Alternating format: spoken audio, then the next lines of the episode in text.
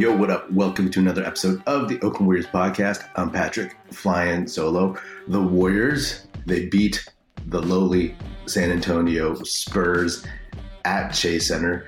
The score was 130, 115. And I mean, there's not a ton to say about this game because this was a game that the Warriors they were supposed to get, right? The Spurs are tanking 1958. Warriors are now 41 and 37. Expectedly, the Warriors, as they tend to do, start off a little sluggish, a little slow, make some mistakes, and then hit a bunch of shots, a bunch of threes to create some separation. And San Antonio is just not good enough to come back from that. So the Warriors, as you know, they live and die by the three a lot this season. And in this game, they lived. They lived. They actually lived really well from three. They shot 21 of 49, which is a very, very nice 43%. In particular, Steph was 7 for 11, Klay was 7 for 14, and Jordan Poole was 6 for 13. Uh, hey, if we get that from them every night, then they will be tough to beat in general, assuming they, you know, do all the extra things the team does on the fringes. Uh, but we'll just put this in the back pocket. The Warriors are still in sixth place. They are tied record wise with the Clippers, who are in fifth at 41 37, but the Clippers have the tiebreaker. It's a weird, weird night. I talked about how the end of the season is going to be really intense because tons of teams are trying to get into the postseason or the play-ins, and and they're trying to fight for the right positioning. And it's a weird night when I'm kind of rooting for the Lakers and the Grizzlies. I know that's really, really, really strange. But that being said, the Lakers, they beat the Wolves, and then the Grizzlies, they beat the Clippers, which is what we as Warriors fans wanted. but I will say the Lakers Timberwolves game, it's like that could have been, I could have gone either way with that because I really don't worry about the Timberwolves, but the Lakers, ever since the trade deadline, and they made a couple uh, decent trades, like actually really good trades, that's a team to keep an eye out on. The Lakers and Pelicans are each 39 38. They're just one game behind the Warriors in the loss column. So again, the Warriors have their fate in their own hands. And normally we trust that, but we will see. We'll see how this plays out. Four games left. They go to Denver on Sunday. They get OKC at home, and then two road games to finish the season Sacramento and then at Portland. The Denver game, I'll be really curious to see what lineup Denver rolls out there. And if there's any time to snag a game on the road and be like, okay, this this is real, what the Warriors are doing is real, then it's that one. Because hey, for all the hand wringing and kind of you know doubts that we've had, the Warriors in their last five or last six games are five and one, which is pretty solid, pretty impressive. The problem is that they haven't looked completely there, right?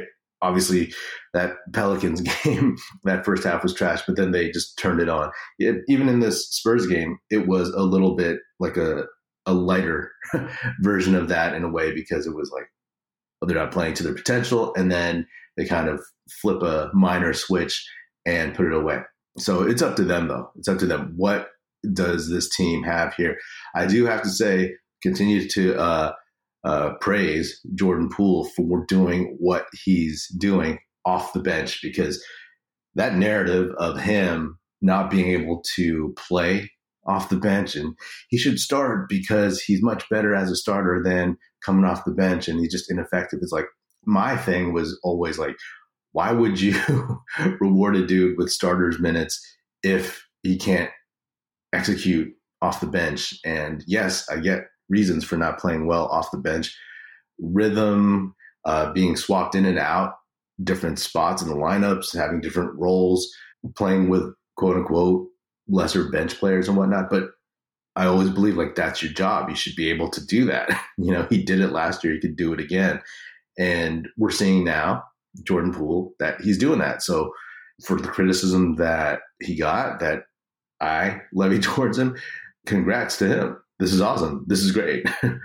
this is what we wanted to see. 27 minutes, eight for 17 overall. Like I said, six for 13 from three, five of six from the line, two boards, six assists, 27 points, plus 15. And again, some major highlight plays, some funny dancing around and all that jazz.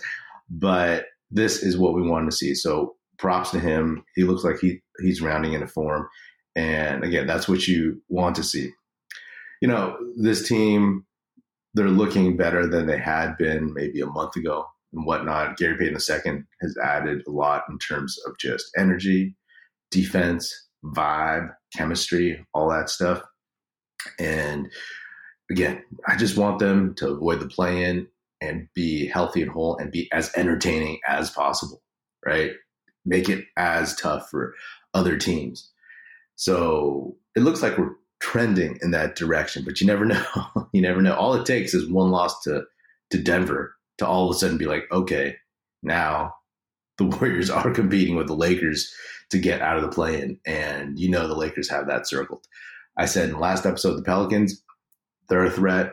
Zion, I think, is potentially coming back, but they have a pretty tough schedule closing out. So again, looking at the Warriors schedule, it's like they get Denver, then OKC, who is also also right there. They are in 10th at 38 and 40, with the Mavericks just a half game behind them at 37 and 40. So who wants that more? And where will the Thunder's mindset be when they play the Warriors? The Sacramento game, if Sac is nice and secure in their third spot by April 7th, by next Friday, then maybe gamesmanship, we won't see the best players. we won't see uh, Sac go for this win, you know? Or or would it be a situation where, hey, if they beat the Warriors, they could knock out the Warriors out of the sixth spot. But then it's like at that time, it might be that if they knock the Warriors into the play-in, would they be getting the Lakers in the sixth seed and have to face them in the first round? So some stuff for Sacramento to think about as their season winds down, and then Portland should be a gimme. So the San Antonio game was one of the gimmies. I was like, oh man, in the first half, if they lose this one, it's just kind of like, yeah, shoulder shrug, come on. But they didn't. They held on, and uh, some some decent things from this. I mean, Jonathan Kuminga. I've talked about that guy all season long, and haven't talked about him too much specifically lately. But I mean, just watching him, he is doing what he needs to do, like I've been talking about all season since November. And the Warriors, especially Steph, they've figured out how to really use him. They've found some chemistry, some timing on backdoor cuts, on cuts to the basket, knowing where he'll be, knowing what he can do physically, and uh, just also having a little bit more confidence in him skill wise from the field. I mean, 27 minutes, eight for 11 from the field, misses one three, uh, 17 points, eight boards, two assists. Those eight boards are big to me because out of all the parts of Kuminga's game that are coming along, the rebounding is something that I feel like he could be better at more immediately. And I take this as a good sign. And again, just get as many wins as possible. Can they go three and one in this final stretch? Can they go four and zero? Oh? We'll see. I don't know. No predictions on that. Just trying to escape the regular season in the sixth seed or higher. You know, they could they could get past the Clippers, but it'll take some very focused, inspired run. I mean, this game right here, this Denver Nuggets game is again, they're not necessarily their last road test because they do play the Kings, but knowing that they need to at least get some wins on the road just to feel good, uh, that'll do a lot for their overall team confidence, especially for dudes on the fringes and whatnot. But you know, we'll see. We'll see how that uh, plays out.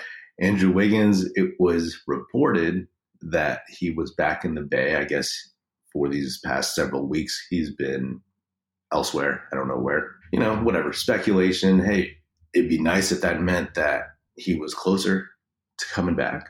That now that he's come back to San Francisco, to California, that he is getting to a stage where he might be able to rejoin the team.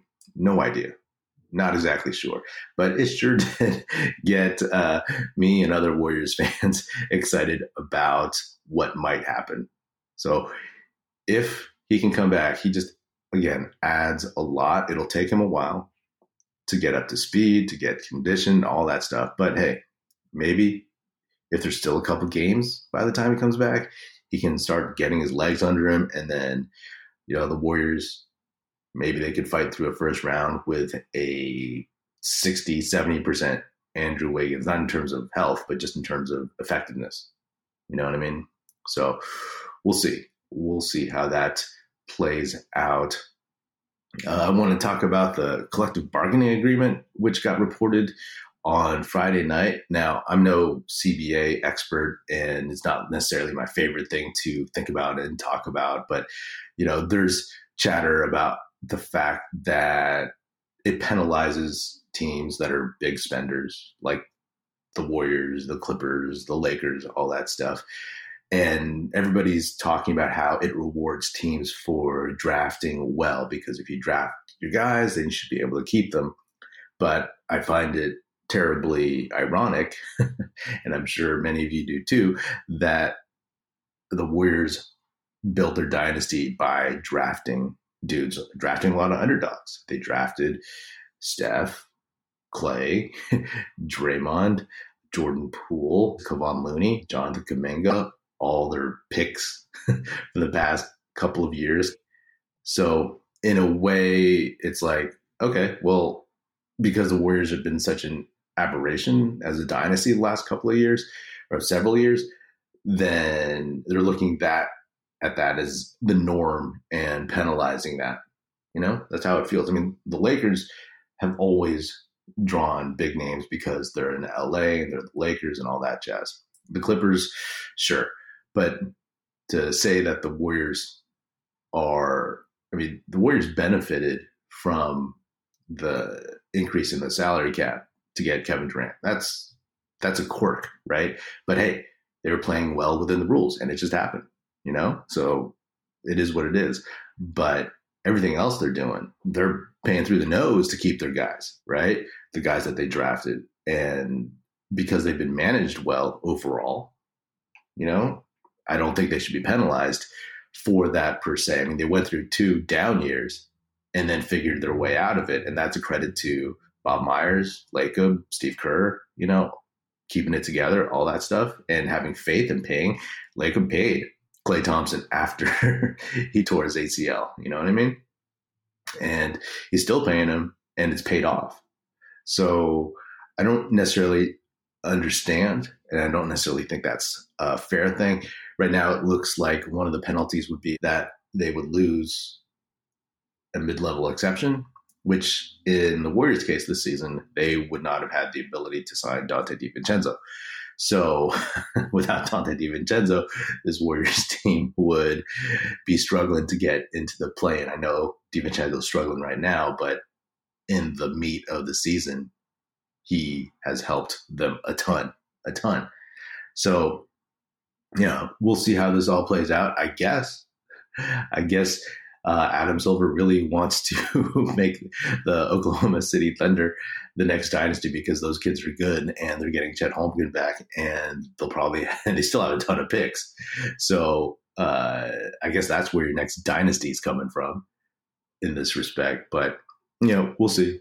We'll see how uh, this all plays out because those things, like the mid-level exception, those are how the Warriors can add fringe veterans, ring chasers, stuff like that.